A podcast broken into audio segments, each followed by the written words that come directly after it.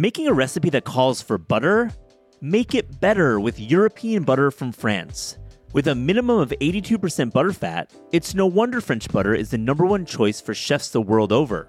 Whether you're whipping up an omelet, sautéing vegetables, or spreading it on toast, the rich, cultured flavor of butter from France always elevates. Be sure to look for Made in France on the label, and for recipes, tips, and tricks, go to tasteeurope.com.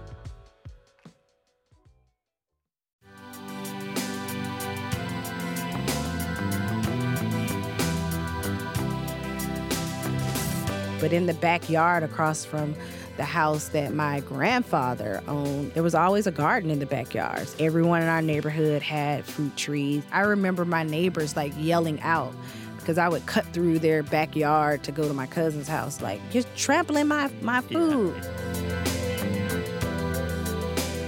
This is Taste. I'm your host, Matt Rodbard. Nicole A. Taylor is a food writer, recipe developer, and master home cook. Her latest book is Watermelon and Red Birds, a cookbook for Juneteenth and Black celebrations. Now, I've known Nicole for a while, but this conversation was the first time we were able to sit down and talk about food in her native Georgia, her work as a writer and editor in New York City, and the meaning of Juneteenth. I had such a good time catching up with Nicole, and I hope you enjoy this conversation.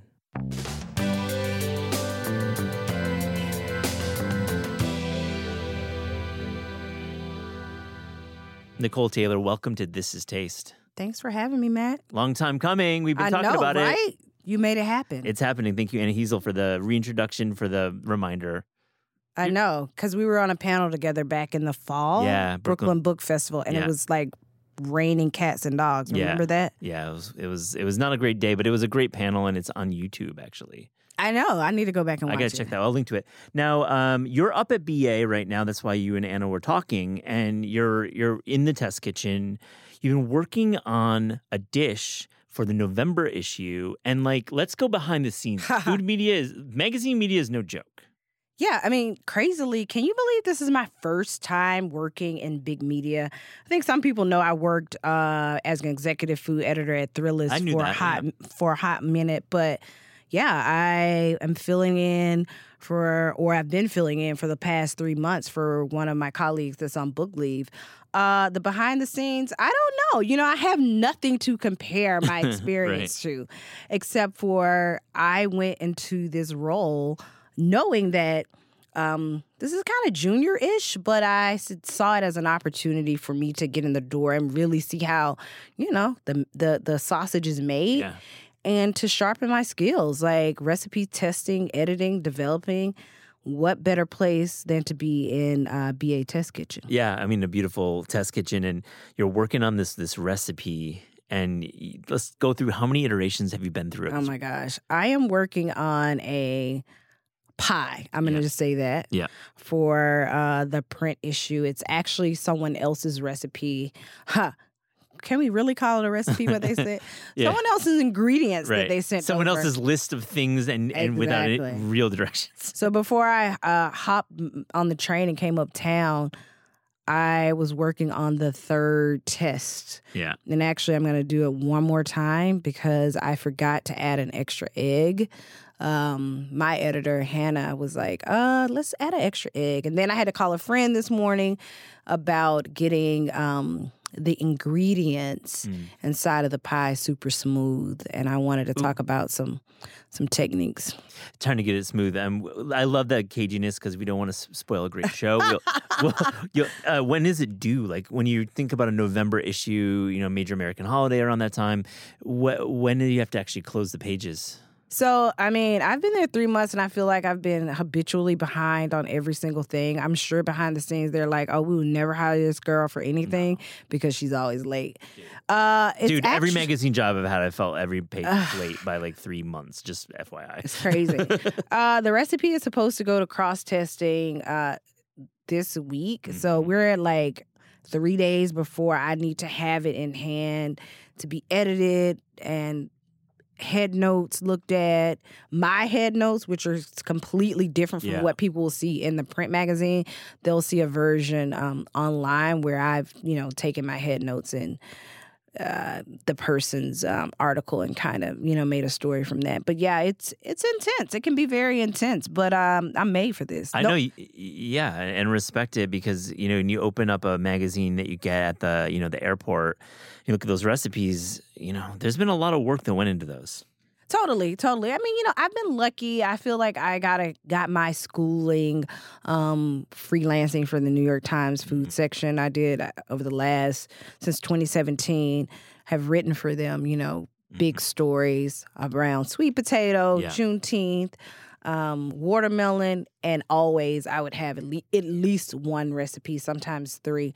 So that process for sure helped me be in the test kitchen, which can be, you know, a different beast. Oh my gosh. You're talking about a magazine, and you're also in a physical space. You know, New York Times is just now getting a test kitchen. So when I was freelancing for them a lot, it was, you know, at home, going back and forth with your editor and the tester. So you're a really unique journalist in that you are doing deeply reported stories in the field and interviewing chefs and doing these long features, but then you're also in the test kitchen. That's hard as hell. Like, that's hard to do all that. It is. I mean, I think about the piece that I wrote for Juneteenth for Bon Appetit Digital. And I did an essay, 1,000-word essay, which I thought was really great, very personal. It wasn't your, hi, cook this. It's Juneteenth. LOL. Yeah, no. LOL, cook this. No, it was not that. It was for sure a very thought-out, personal essay that a lot of people read and were like, ooh, this is good. Mm-hmm. I like your writing. You're a real writer. I always laugh. I'm like, well, yeah. On top of, I have 4 recipes I had to develop, and I had to get them right, and I had to go through, you know, several iterations, cross testers, editing. But I like to say no one outworks me. No, it's beautiful. And Nicole, you mentioned you were an editor at Thrillist. Let's go back. Where did your journalism career start? I'd like to hear about that. Hot journalism career. Are we calling it that? I mean, like, when you write for the Times and it isn't just like a caption, which, you know, I've written very few things and it feels like a caption. If you're writing many features, that's, yes, you are a journalist. That place is hard. I would say I'm self-taught for sure. Yeah. I mean, I grew up being a reader, an avid reader. I was a kid who read the newspaper before I was a teenager every single day. So I would tell my aunts and my mom, here's the news for our small hometown. I also read a ton of books. And then recently I was at home going through old boxes and I found like stacks and stacks of journals where I'm writing poetry. And I'm like, okay, so I always was a writer, huh? Yeah. But I got into food because a friend told me, she was like, you don't need to go get a master's in historic preservation from Pratt. You're really obsessed with food. So I started like 2009 really teaching myself, buying Diane Jacobs' I'll Write for Food, you know, spending all of my money on going to restaurants here in New York City. So I like to say, like, I taught myself. I went to online courses. I don't have any formal training in journalism. I have a degree in community health education and, you know, work for nonprofits. I never, ever thought that I would be a cookbook author, a food writer. Never on my bucket list. On my, what did I say, bingo cards. Bingo card for your career. And I have to, you know, ask, like, what was that initial pitching like? And was there a place that, you know, you started writing for and that started publishing you? No. So what happened is I had a show on Heritage Radio Network. Yeah. I was the, like, first crop. Yeah. Kathy Erway and I started on the same exact day.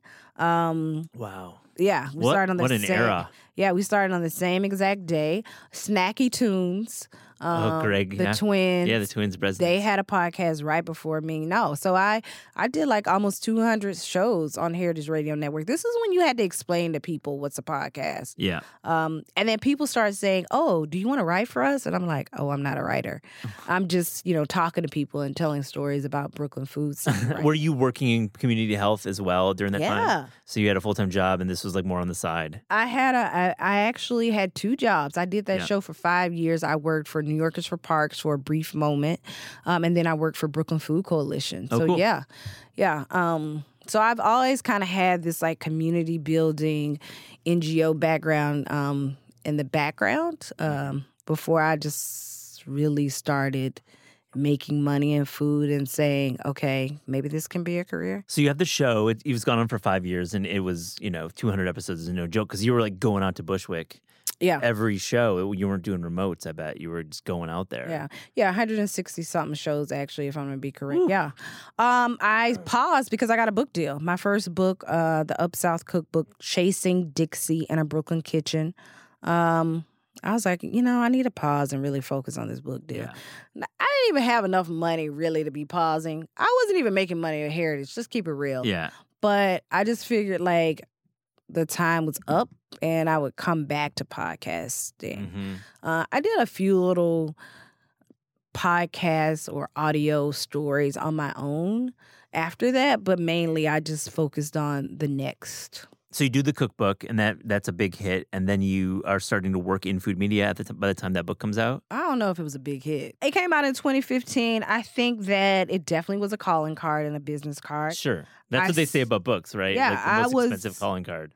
I still was craving to be at a major media company. And I remember applying for Savour, applying for a very assistant food editor job there. And Max Falkowitz, whom I love dearly, was trying to get me in the door, and it didn't happen. Mm. It didn't happen at all. And I was 6 interviews, and I'm like, how could this not happen? I have an entire book. Yeah. And I was crushed. And that was a time when I definitely was one of the voices saying, where are the Black people in food media? Yep. But no one cared. I didn't get it. I still didn't get a job. So, Nicole, how do you regroup after that tough experience of not getting the job? Do you continue writing? Is that when the Times started? You said 2017 is when you started at the Times, so you're starting to get clips of the Times? Yeah, I wouldn't say, I should just clarify and say it wasn't a devastating moment. I think that it was something that needed to happen to keep me going, to make me stronger. So one of the things that I've done since I've been in New York for 15 years is build relationships, real relationships with people, and not transactional ones. And one of my friends, someone I consider a friend and not a colleague, put me in a position where I was in the same room with Sam Sifton. Mm. And he was like... yeah, we should talk. But kind of before that, I had a memo going around to possibly write a column for them. Oh, cool. And we were in the same room. He was like, I saw your memo. I actually went up to him and said, hi, I'm Nicole Taylor. He was like, I know who you are. And cool. It just kind of happened from there. He was like, you should freelance for us. And I remember pitching them stories. The first story I wrote actually was about Black Martha's Vineyard and the food and the kind of magic of that. And I pitched something totally different. And Emily Weinstein was like, no, you need to write about this. This is your sweet spot. She's also the one, crazily, who suggested I write about Juneteenth. Yeah. Before the book deal or the book proposal. Yeah, this was 2017. Yeah, about this holiday that is now a national. It's a federal holiday now. We're going to get into the significance of it. But, respect to Emily for... doing that and getting you in the pages of the Times. Yeah, Emily and Sam Sifton for sure. Yeah. A lot of people like to drag him, but he's a very, people like to chatter, but I see him as being very generous. Behind the scenes, I feel like he's one of the guys who kind of helped my career at a very vital moment. So yeah. I'm always appreciative of those two folks for sure. No, I like it. And yeah, I like Sam a lot. I think we had a Slack channel with Samisms and Anna Hiesel and I. Shout out to Anna. That might have been a little clowny on him. But I actually really like Sam's work in journalism. I'm a big fan. So. I think there are some really cool people. Tejal Rao is someone I hugely respect. She's a dear friend. Yeah. I love her work. I love what she's always doing. And it's good to see the evolution of that section. Yeah. So we're going to get to Watermelon and Red Birds, your book that is revolves around the food and the culture around Juneteenth. But let's go back to your upbringing. You're a 4th-generation Athenian, not the country of Greece, but Athens, Georgia. I have to ask you, I think of REM, I think of UGA football. Those are my two that's what thoughts. You think of? But like what? So tell me about... What about Titus Burgess? Did you know that he's from Athens? Oh my gosh, Titus Burgess. Like what a gift. Yeah, he's like a singer. What a voice. I know. He's like a year or two younger than me. He went to the other high school. But yeah, I think of R.E.M. as well. Yeah. I grew up basically following Michael Stipe to inside of the taco stand, which is like a kind of like a college dive taco bar. Yeah. But I remember seeing him as a kid, and I've always been obsessed with him. I've never met him.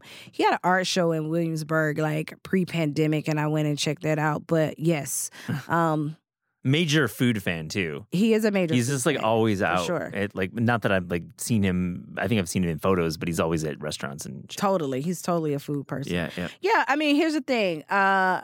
I hate UGA football. I am not. I know. No, I'm a University of Wisconsin fan. I love the SEC though. I shouldn't say that because they've like won 2 years in a row. They're like great. National championship. Yeah, I grew up basically wanting to get so far away from UGA football, so far away from the small town life. But I always appreciate Athens for giving me the foundation of like loving small businesses, loving food, and understanding the power of music and storytelling. So now, you know, being 20 plus years removed from living there, well, we'll talk about how I moved back. Because you moved back. We'll get to that. You have you split time, which is cool. Yeah, I appreciate the city now. It's different. It's way different, but... Yeah, Athens is so much more than UGA and R.E.M. Yeah. Like, I love it. That was the point of my cliche question because I love it because I've only been there a couple times. And what was food like growing up then? Food growing up in Athens was a lot of eating at home, but also it was very aspirational because I remember my mom taking me to downtown Athens and taking me to the Grill, which was like this diner. I remember going to Harry Bissett's, which was this New Orleans style white tablecloth restaurant in downtown Athens. So I understood the power of like small local restaurants like Udi's, which was a sandwich shop. So I feel like I'm always chasing that feeling in that era of like finding the little small gym tucked away in downtown Athens, which is completely different now. It's changed now because of the corporate nature of this town, because of the big business of football and all that. Starbucks, Chick-fil-A. Yeah. Oh, Chick-fil-A. Zaxby's. Sad. Let's talk about the home kitchen growing up. Yeah. What was that like for you? Where, did you have you say fourth generation? Yeah. Local, so you're local person. Like, what's that like? So I grew up... and the east side of Athens, which now is probably one of the last semi-intact black neighborhoods.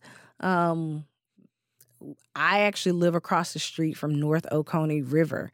And so it's a passive river or greenway trail that like connects like a huge part of Athens. People love it. I remember having my first birthday party there, and we like grilled hot dogs and hamburgers. Yeah.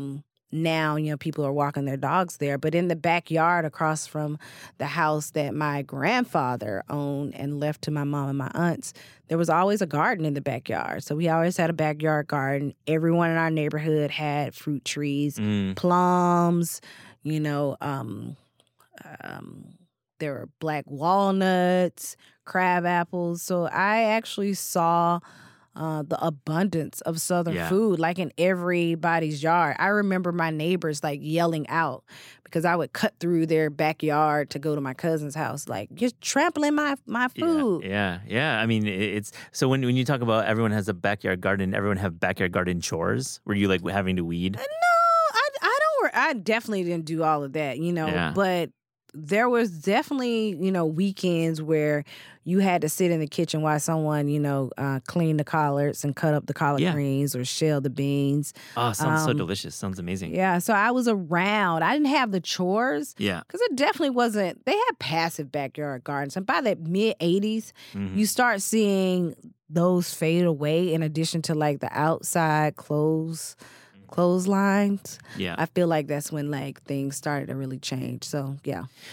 Speaking of like Southern Black foodways, let's talk about Georgia in particular. Is there a food that comes from Georgia in the Black community that maybe we don't know about, like generally, broadly speaking? I just love to hear about just like, love Atlanta. I go to Atlanta as much as I can. I don't know Athens as well.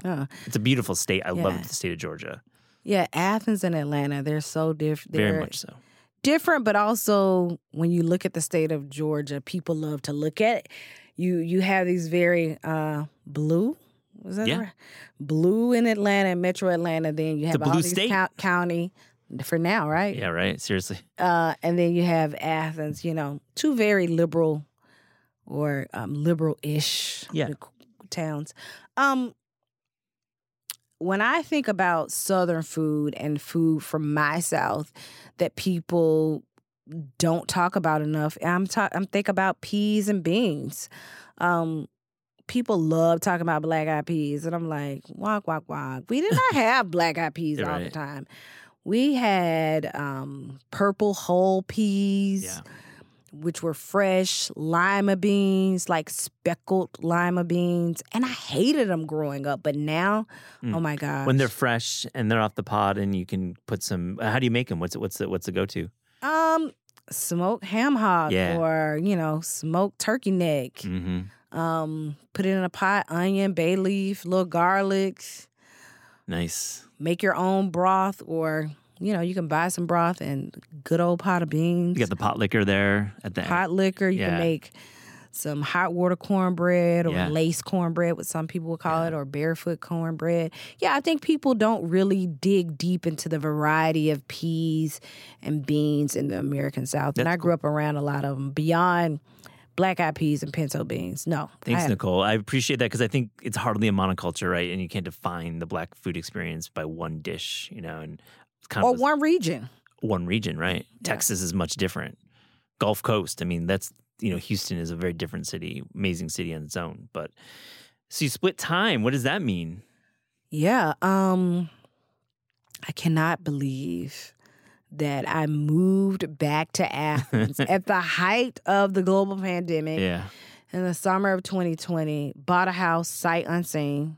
Wow. I know, right? Wow. Whoa. That's a different show, but man. Sight unseen. Ooh. I was like, oh, we'll be there like 3 months. 6 months maybe. We'll renovate this, and this will be an investment property, and it'll be a creative space. We were there 2.5. I mean, I'm not sure if you took a mortgage, but low interest rates. You took advantage. Gosh. Crazy low. Took advantage, yeah. Of course I took a mortgage. Come on, I don't have a trust fund. I grew up working class. No. Well, there you go. Got those low interest. So you think an investment property, and you've stayed. Yeah, we stayed up until the fall of 2022. I have a now 4.5-year-old son, and my husband and I made a decision that we wanted him to be educated and have our community wrap their arms around him in New York. So we moved back to New York. I think a lot of people were really shocked, and they're like, "You're really moving back here?" So yeah, I've been back in New York full time since the fall, and it's been interesting. Yeah. What's it like raising a 4-year-old in New York? I have a babysitter twice a week that stays until 8:30. Mm-hmm. So that's my time to kick it with friends, go to restaurants, go to bars. Yeah. So my schedule is balance. My schedule is very tight. I have to, you know, 5 o'clock, a lot of 5 o'clock dinners. Yeah. Well, you know, that's the best time. It's a golden hour for restaurants. I know. Everyone's figured that out though. Let's talk restaurants. What's good right now? Where are you going? Ooh. You're out. I mean, you're writing about restaurants. You're inspired by restaurants. What's good? Where did I go? I feel like now I'm gravitating towards spots that I can just roll up at the bar, have a great glass of wine or a great cocktail, and everyone's doing small plates. Yeah. But they're not priced like small plates. No, they're like $30 right? Like for like 2 bites. It's fine. I get it. No, I'm not clowning on like high priced food. It's you gotta pay to play these days. I went to Margot. Yeah. With a friend, had a glass of wine. We had like 2 small plates. That was cool. I like all the touches in their restaurant. Yeah. You know, they have letterpress, menu. Yeah. Everyone nice. Has on, you know, these beautiful coats with their logo. I like the touches in there. That felt really good. I also been like revisiting some of the classics. going to a lot of French spots. I'm working on a project with a chef friend, so I've been revisiting like Odeon. Mm-hmm. I actually went to Diner. I hadn't been there since pre-pandemic. The burger still is good. The burger is $25, but it's still the bomb. Yeah, it's still bomb. It's a great burger. Yeah. So, yeah. And, of course, I live in Bedford-Stuyvesant, so I have my neighborhood hangs that I tend to go to a lot. Well, let's talk about Watermelon and Red Birds. I'd like to get a sense first. What is Juneteenth? I want to make sure our audience is very aware. We've passed it. This is not the before Juneteenth interview, but it still is a national holiday. I'd like to hear from your what it is. Yeah. So my new cookbook, Watermelon and Red Birds: A Cookbook for Juneteenth and Black Celebrations. June 19th, 1865 is the day that more than 200,000 Black Texans found out that they were free. And the bigger thing to that is that it was more than 2 years after President Abraham Lincoln signed the Emancipation Proclamation. Yeah. And so President Biden made it a nationally recognized holiday in 2021. The state of Texas, it had been a Texas state holiday since the early 80s, 1980 to be exact. So, everyone is like on the Juneteenth train. I feel like it's exploded. And I just so happen to have had people in my life, like my former agent and who said, you should do a Juneteenth book. And I'm like, no. But then I came around to doing it. And actually, this book and this project was in ideation way before the summer of 2020. Yep. That was a turning point for the Juneteenth holiday and the word to be in the American lexicon forever. But I was working on the project prior to that.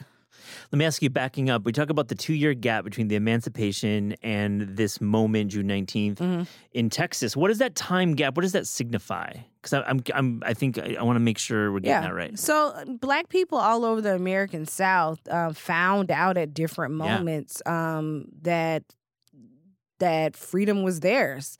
So a lot of plantation owners, there were some enslaved people who could read, but they had to deliver the news. But a lot of plantation owners withheld that information because they wanted to have laborers for their next cotton cotton growing season or for whatever, tobacco growing season. So all over the American South, different cities have emancipation days or jubilee days, from Richmond to Charleston, from Athens, different parts of the Carolinas. You'll find that people say, no, our Juneteenth or our Freedom Day is January 2nd. So enslaved folks did not find out as soon as, Abraham Lincoln dropped his pen. They got the word at various times, but Texas was literally one of the last. And so it feels like it's like a true Freedom Day in that it was one of the final days. Yeah. It was one of the final days. Yeah. And Texas, people for so long made Juneteenth super special, It is a holiday that is rooted in Texas tradition. And I try to always, say that when I talk about it. And even in the book, I make sure I root the holiday in Texas culture. But we know that, during the Great Migrations in the 1920s and 1950s, that Black Texans moved all over the U.S. Black people in the South moved to different parts of the country for better opportunities and to escape in your face Jim Crow. Yeah, I mean, High on the Hog, a documentary on Netflix. I'm got to watch that just to get a little sense of the migration and some of that history. Let's talk about food. How does June 19th, Juneteenth, how is food celebrated on this holiday, and how did you structure your cookbook to represent this?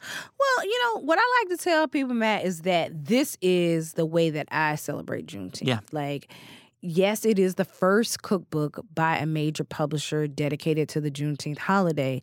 But what I know from my research is there are families who have their own cookbooks or piles of recipes that they make every year for Juneteenth. So my goal was to really just kind of talk about the holiday and say what it is, and to give permission to Black creatives, mm-hmm. particularly Black restaurateurs or cookbook authors, just give them permission to write a cookbook the way they want to. And that, you know, over the past 10, 15 years, we have so many Black cookbooks that have entered the market that give the foundation of Black food in America. And we don't have to always do that. So this Juneteenth cookbook is Afrofuturistic in a sense. Respect that. It's more of a zeitgeist. It's more of a moment. It's more of an interpretation versus the historical significance. I respect the distinction you've made, and in publishing, it's extremely creative to do it that way. I do. I want to be specific about two things. Now, I do make sure that there are a lot of historical facts. Of course. Weaved throughout the book. I spent a lot of time making sure that I left breadcrumbs around history and said people's names out loud. Yeah. But I also wanted to kind of, my book is laid out where I say the essentials of Juneteenth. So you have a chapter on the red drink. You have a chapter on barbecue, a chapter on potato salad and other salads and desserts. Respect that, a potato salad chapter. Yeah. Nice. And each chapter opens up with an essay. So I was very, very intentional about the structure of the book and making sure that it broke the mold a bit. Yeah. Speaking of historical figures, is there a person in Black foodways in American history who maybe isn't recognized as much as they should be? I know there's many, but just while we have you on the pod, let's go over maybe a couple individuals, one individual. Wow, that's a hard question. I'll link to Therese Nelson. Therese Nelson wrote several articles for Taste, and part of the scheme and the note was to elevate, you know, folks in history. Yeah. I'd love to get your take. Yeah, Therese Nelson is a dear friend. I love her. She's awesome. There's so many people that have toiled in kitchens, worked at sorority houses, cafeterias, who probably wanted to write a cookbook, you know, 50, 60 years ago, but it was impossible. But I think about how Chef Joe Randall was recently awarded the Cookbook Hall of Fame. Amazing. I was there. It was amazing acknowledgement, to see that. At the James Beard Awards. Uncle Joe, he's a very, very nice person and supportive person. When my first book came out, he sent his daughter, who lived in Atlanta, to one of my book events and FaceTimed me. Oh. And that's the kind of person he is. So it was very meaningful to see him being recognized, because he is an inspiration to a lot of Black chefs who are, you know, toiling away at the Ritz-Carlton or the W Hotel. So it's good that he's gotten his shine. There are so many Chef Joe Randalls out there, though, you know, that deserve to be on the main stage. I think about Dorsal Miles. She got her shine. But I can't zero in on one. It's so hard. No, it's but just naming a couple folks here on the show is cool. And I gotta, Therese and I, we were talking about a couple stories and gotta get her back on Taste. It's those are great pieces that she wrote. Yeah, the hot sauce one is the bomb. It really was the bomb. That was a great piece. Okay, on This Is Taste, we ask guests about their discerning taste. So to close this interview, here's a little rapid fire, Fast and Furious taste check for you, Nicole. All right, you ready? I'm ready. What's the best way to dress a salad? Ooh. Definitely an oil vinaigrette, bottom of the bowl, with your hands, mix. Bottom of the bowl, hands. Yeah. Hard agree. Your favorite cookbook, one cookbook. Ooh, Spoon Bread and Strawberry Wine by the Darden Sisters. The most underrated New York City restaurant. Ooh. That's a hard one. What? I know. Rating is hard. I'm giving you... It's almost like a slept-on gem, one that we don't write about because maybe it's 6 years old, which is a weird age. I mean, I still feel like super cool when I go into the Odeon. Love that you mentioned that. You mentioned in your research that you're going to Odeon. Yeah, it's cool.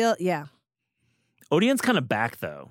I gotta say. It's kind of back, but when I feel there, I feel like I'm a real New Yorker when I'm there. Yeah. Totally. I don't feel like a tourist, even though there probably are tourists there. It's like you think about like Jim Belushi back in the 70s doing like drugs in the bathroom. Exactly. And such a great history. Overrated ingredient. Ooh. Man, I'm sick of y'all with the mayonnaise, okay? Wait, really? Yeah. Mayonnaise? Mayonnaise. Wow, that's a tough one for me. You get mayonnaise and aioli. Do we have to put that on everything? It's true. It does not belong in everything, and there are some bad mayonnaises. I'm not the biggest Kewpie fan. I think Kewpie is maybe overrated, the Japanese mayonnaise, but I mean, Hellman's? No, okay. I don't want it on my egg and cheese. People want to put it on everything. Oh, yeah. No. Respect that. All right. Underrated ingredient. Ooh, that's a hard one. Underrated ingredient. Cilantro. Yeah. Some people hate it. I feel like it just changes the whole dish. Love it. Think about India. Think about Mexico. It could be many places. Love that. The best cheese. Manchego, 100%. Sweet. Favorite fast food? French fries. All day long. Is there a brand? Are you brand of choice? I'll take something that's thick, crinkly, super golden for sure. Nice. Favorite gas station snack for a road trip? Nuts. Roasted nuts. Yeah. Late night diner order? Chicken and waffles. Oh, yeah, definitely. To wrap this up, your favorite sandwich in the entire world? Toasted bun. White cheddar cheese, fig jam. Whoa. And fancy country ham. Ham on top of jam, fig. Oh, love that. Yeah, that's my favorite sandwich. That's a great sandwich. I would love that. I'm so hungry for that sandwich right now. Nicole Taylor, thank you for joining This Is Taste. Thanks for having me.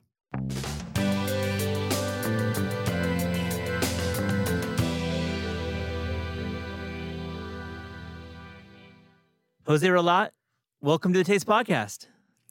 Thank you. Like, Chicago is definitely, and you write about this in American Tacos. Yes. I've talked to you a couple times for Taste about Chicago as a city that has an incredible Mexican-American population in food. Yeah, there have been Mexicans there longer than there have been Mexicans in a lot of places. That has to do with the cattle industry. Vaqueros taught the cowboys, but they rode with them too, and they rode all the way up to Kansas City, where there's been a Mexican population there since before it was Kansas City, and then they went further north. The modern Mexican immigrant population is predominantly from Michoacan, so you get birria, carnitas, all these wonderful central Mexican things. But it's expanding. Yeah, it's expanding. You think of LA and also, of course, Texas, where you're based and you're the taco editor at Texas Monthly. You think of those as like the motherland of tacos, but honestly, Chicago, and then you're in New York right now researching a revised version of American Tacos and researching a possible new project. We'll get into that. What's New York like these days for tacos? What do you think? I'm excited. Yeah. So, as you know, I used to live here, and I lived in Sunset Park, which was Mexicanizing at the time, and I would visit this puesto, this cart on the side of a bodega. It's not there anymore, where this old lady would sell lamb barbacoa for $2, and I would give her the money, take the taco, and keep walking. Mm. You can't find that in Dallas or Texas. That doesn't exist there. Yeah. So New York has a great scene, and it's had one that's been overlooked and unfairly maligned. Well, fairly maligned is an understatement. I think everyone who knows food will agree with you and kind of push back. But you hear these bullshit articles or these statements. You'll be at a party and they'll be like, there's no good Mexican food in New York, which still happens today. And you're like, give me a break. It's a much maligned, but there's also, so now, you know, you've got your Sunset Park and you've got Corona in Queens, but then you've got like Greenpoint has like Taqueria Ramirez, three taquerias or taco restaurants, maybe two carts and one taqueria, made it onto Pete Wells' top 100 restaurants. It's pretty amazing. More taco joints than pizza joints on that list, and rightly so. Rightly so. And this is always your stance. Well, let's just say the New York slice has fallen in quality. Wow. I'm not a fan of it. There was a place in Queens that I used to go to. It was awesome. I don't know if it's there anymore, but the tacos have only gotten better here, and I'm excited. Yeah, to just eat my way through the city over 4 days. Yeah, so we're hitting you at the top, at the beginning of your journey. You just came from the airport into our studio. Yeah. I love it, and we'll catch up with you afterwards, either in a print article or have you back on the podcast to hear about it. But I just want to get a sense of what's on your spreadsheet. You famously have spreadsheets, and I was in Chicago with you, and you had a two-pager, 2 pages of notes. But what is on your spreadsheet for New York right now? A lot of places in Queens, Birria Landia, which opened up within the last few years, right? I've been in Texas for almost 15 years, so that's new to me. I'm excited. You had mentioned Ramirez. I'm going to go there. I'm going to go to Sobremasa. I'm going to go to For All Things Good. I'm going to go to Morelos, which has a place in Queens, which is the original, a place in the Village, and a few trucks in Brooklyn. Oh, cool. And, geez, so many. So they're going to be fancy places. There will be trucks. There will be places that aren't on my spreadsheet that I'm going to see. And I'm going to make a decision right there and then. I love that. You were talking off mic about you were walking over here from Rock Center, and you saw two taco trucks. You saw the taco truck in front of our office on Broadway and 56, which had no line, maybe not the best line. And then you also observed a truck that was a Puerto Rican Mexican truck that had a line. So just, Jose, like your general thought about Midtown Manhattan taco trucks. What's going on here? It's unusual because you've got your hot dog places. Yeah. You've got your meat on a stick, chicken and rice places. Mr. Softy suddenly has a fleet of trucks everywhere now. That's strange too. But I don't expect taco trucks to be available where they film the Today Show, or where they film late night or whatever. It just seems out of place. Now, what that does tell me is that people love tacos. Tacos will only get more popular.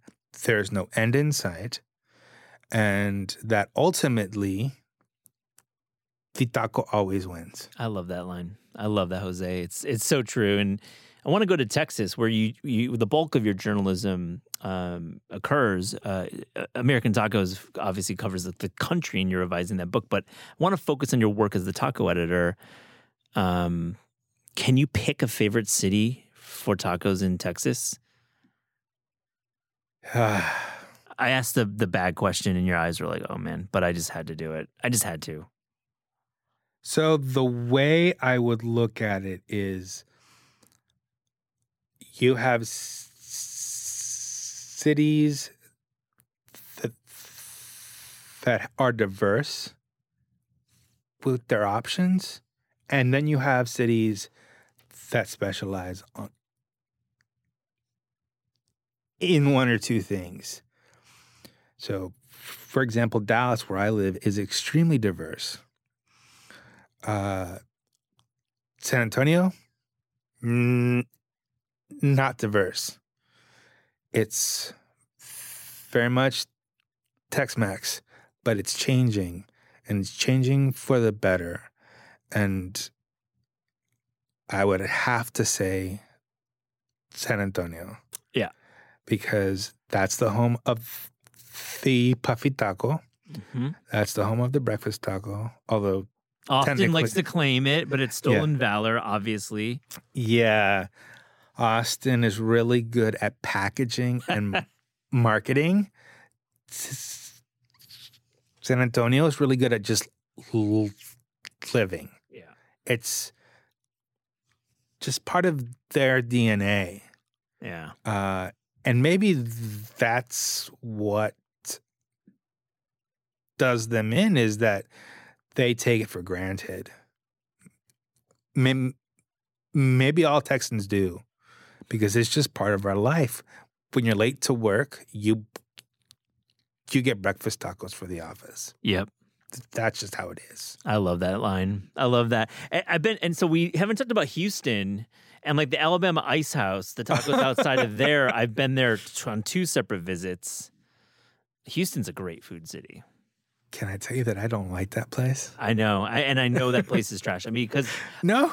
Because honestly, dude, it's like the one that's on the lists and shit. Like, I feel like, you know, maybe it's a little overhyped. I love, like, hanging out there. It was a cool little spot. So it's a drunk taco place. Yeah. And there's always room for drunk tacos. I will never argue that drunk tacos are simply bad. There's room for everything. And if you are drunk, it's a great place to hang out. But from the culinary side, as the editor, you're like, nah. I got to be honest with you, man. Last time I was there, it tasted like plastic. Yeah, bro. I mean, we were talking off mic about San Loco in New York, and to me, that's the epitome of drunk tacos in New York City. Yeah, what you were telling me about that small chain is so enticing as a journalist that's now on my itinerary for my time here. Guacaloco, man. That thing is a taco. It really is a taco. I'm just going to leave it at that. But yeah, there's a real institution here with like drunk tacos. And let me just flip it back to Houston, though. Tell me a little bit about what's happening in the city food-wise, maybe not just for tacos. You cover all sorts of – you're a journalist. You write about everything and not just food. But what's happening in that city? Houston is so diverse that – everything gets made into a taco. All right. Now, it's dominated by, I would say, two groups. There's Ninfas. Ninfas. Oh, my gosh. The fajitas. I love that place. That's been open since 1973. It doesn't have to be good, but it's great. It's amazing. I love going there. And the other group would be the H-Town Restaurant Group, which owns Hugo's, Sochi, Caracol, all of these higher-end Mexican places that really put traditional Mexican food on the Houston map. Mm-hmm. And then what happened was South Asians got a hold of the tortilla and they made Indomex, or what I like to call Desimex. You've got a burgeoning Afghan cuisine coming up because of all of the refugees. Of course, you have Cajun tacos. Mm-hmm. I've had those. And what else? I mean, it's just one after another. You're just like, holy crap, where does it end? Yeah. And the hope is it never does. Yeah, no, definitely. And it's just this food city, and I've had the best pho in my life in that city. Oh, wow. It's just amazing. It's just an amazing city. And that includes Vietnam. Like, I feel like I had the best beef pho there. Let's talk about the Korean taco. I'm really curious because you've spent time researching this and writing about it, and I have as well.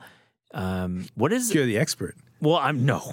You're the expert. I'm a mere observer, and I know Roy Choi, and he certainly made a move early with those. But you've seen your fair share. Do you like Korean tacos? What makes a good Korean taco? I love them. I think that what Roy Choi did was genius. He took a private regional cuisine and brought it to the public, leveraging social media, which no one had ever done, right? So that was in 2008. Yeah. By 2010, there were restaurants across the country. So 13 years later, a lot of those places have closed, but there are new places, and places continue to experiment. They work generally with a flour tortilla, yep, which is a neutral vessel, right? Wow. I'm just going to stop you there. A neutral vessel is the flour tortilla. The ones they use, yes. Okay. Because if you're on the border, you're going to get like five different types of flour tortillas. Right. Depending on where you're from. The one that's used in LA is the neutral. Okay, sorry to interrupt. No, not at all. So continue. No, it's a good question. Yeah. It's a good point. And now, because of restaurant supply, groups like Cisco and stuff, you're going to get one type of flour tortilla, right? That everyone's going to use because it's cheap and they can buy them in bulk. That is both a blessing and a curse because it could suck. Yeah. But it could be great. But what you'll definitely get is consistency, which can sink or make any business, really. But think about Korean meats and think about Mexican meats. What you have are two great grilling cultures, and so it's not much of a leap. No. Marinated meats that are then grilled. It's almost like a two-part, right? Yeah. And you can barbecue them if you want. But then you have cabbage, which you also have in Mexico. Yep. And the components are almost the same. It's the flavor profiles that change. Yeah. So what makes this so good and so appealing? It is simultaneously familiar and novel to the first-timer, to the connoisseur. It's another thing to eat, another food to think about. Yep. And what are the cultural connections? Like all American taco variations. It was born of two populations living side by side. Yep. And LA Koreatown is a great example. Yeah. Like literally in that city, there's, you know, obviously filled with Korean restaurants, but there is a very quickly growing Mexican population in Koreatown, especially north of 6th Street. That to me feels like maybe a little bit of the dividing line. So yeah, so it just keeps growing. It keeps meshing. Yeah, yeah. And that's when innovation happens. Absolutely. Yeah, on the note, I feel like, you know, we talk about bulgogi as the meat for Korean tacos, but I think jjukbokkum is better. That's the pork. That's a sweeter pork, marinated pork. And I think comparing it to pastor, I feel like those are the two connections there. Yeah. And when you think of Mexican tacos, for better or for worse, you're going to think of beef and pork. And those are the things that you think about when you think about Korean barbecue. Yep. So it's perfect. I prefer pork. Yeah. Beef can go wrong in so many ways. Pork is a little bit more forgiving. Yeah, but pork is the way to go. You are right. Yeah, I love it. Let's talk about LA a little bit. And in your book, you write extensively about Los Angeles. And there's a lot of ink spilled about Los Angeles tacos. And I love LA Taco, what they're doing there, that publication, indie publication. If we're visiting LA, how do we think about LA in terms of a taco city? Is there a geographical dividing line?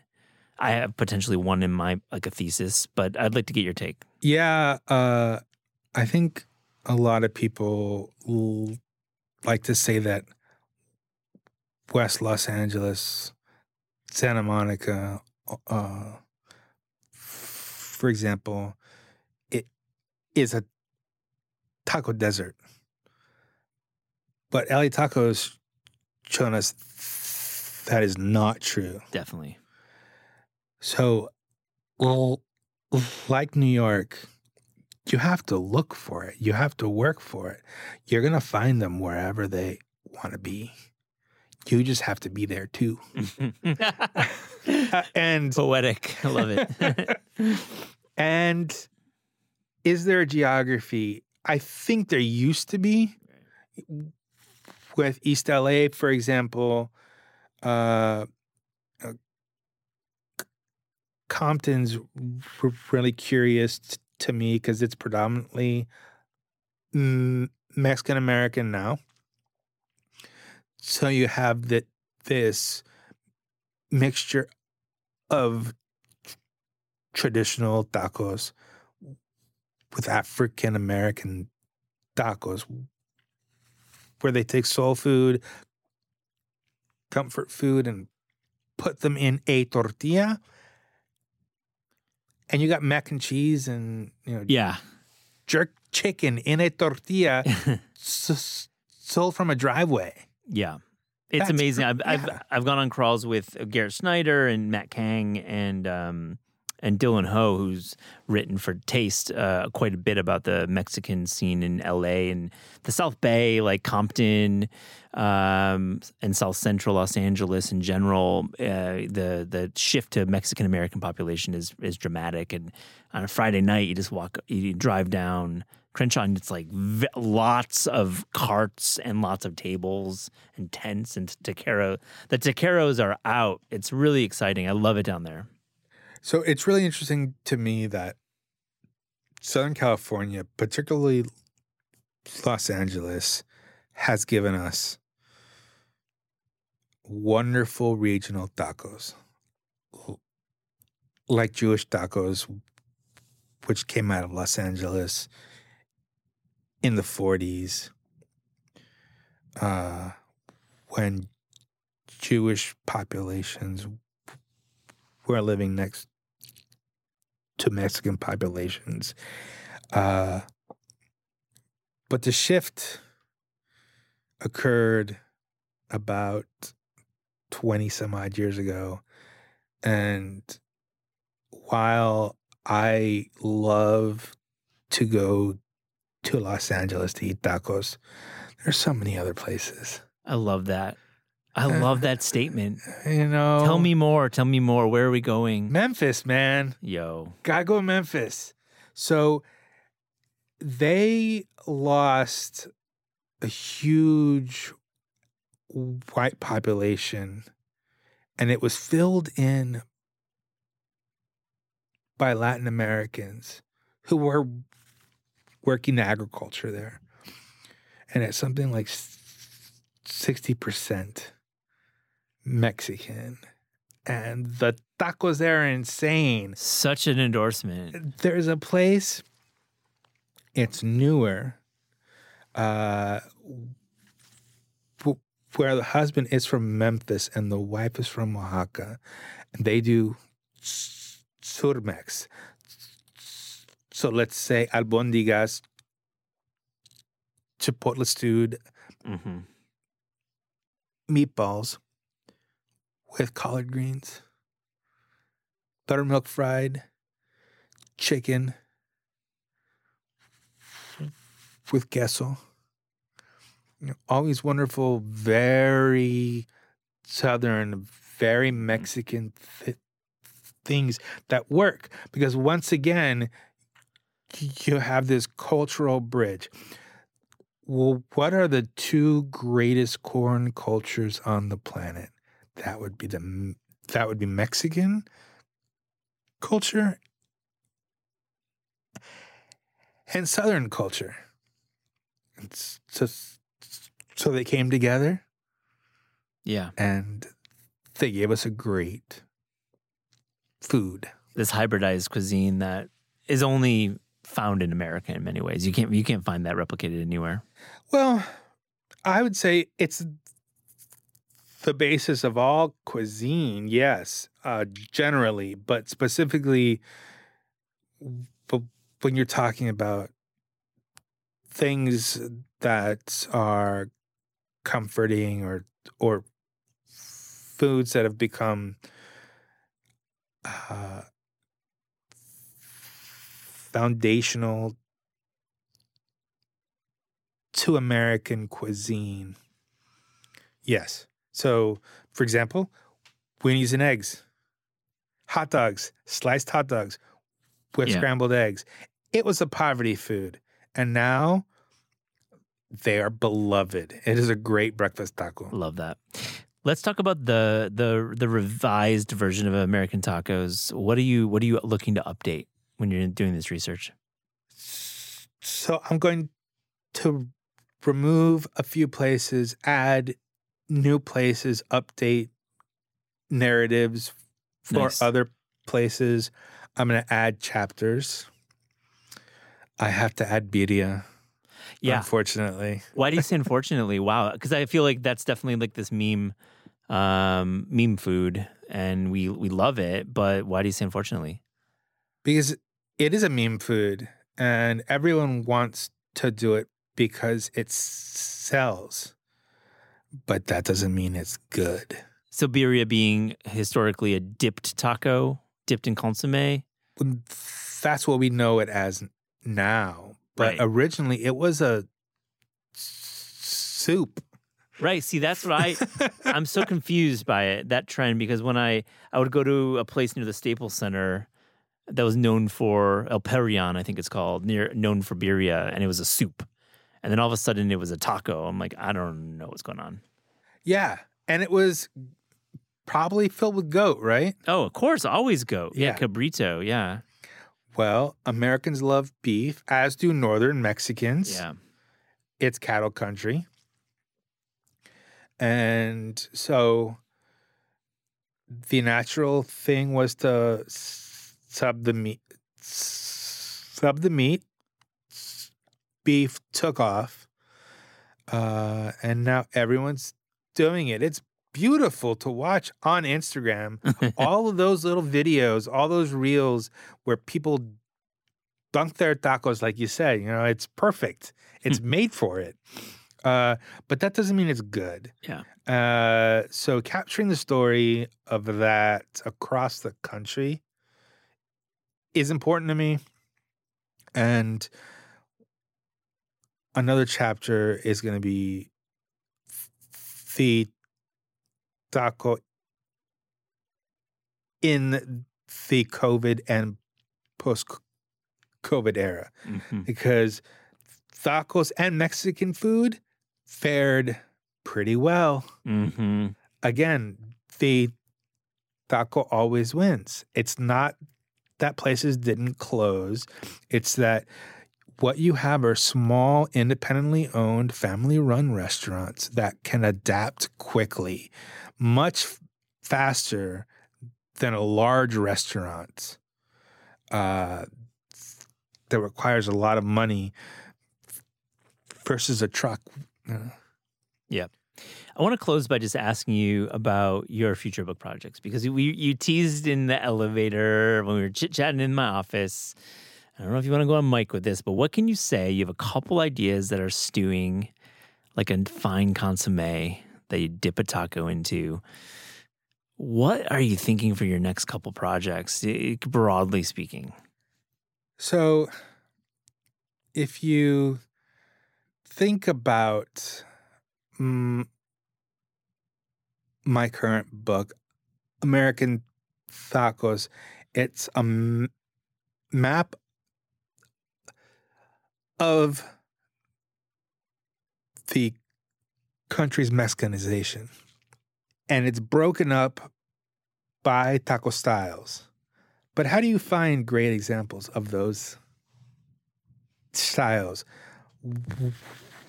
What do you look for? What do they have in common? How do you read a taco? And then there's been a lot of talk about old school American Mexican food and the debate is growing. It's growing furiously. People are yelling at each other.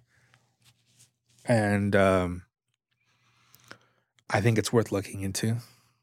I will be that vague. Yeah.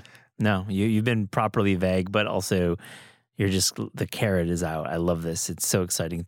Thank you so much, Jose. I really appreciate you joining the Taste Podcast. Thank you, Matt.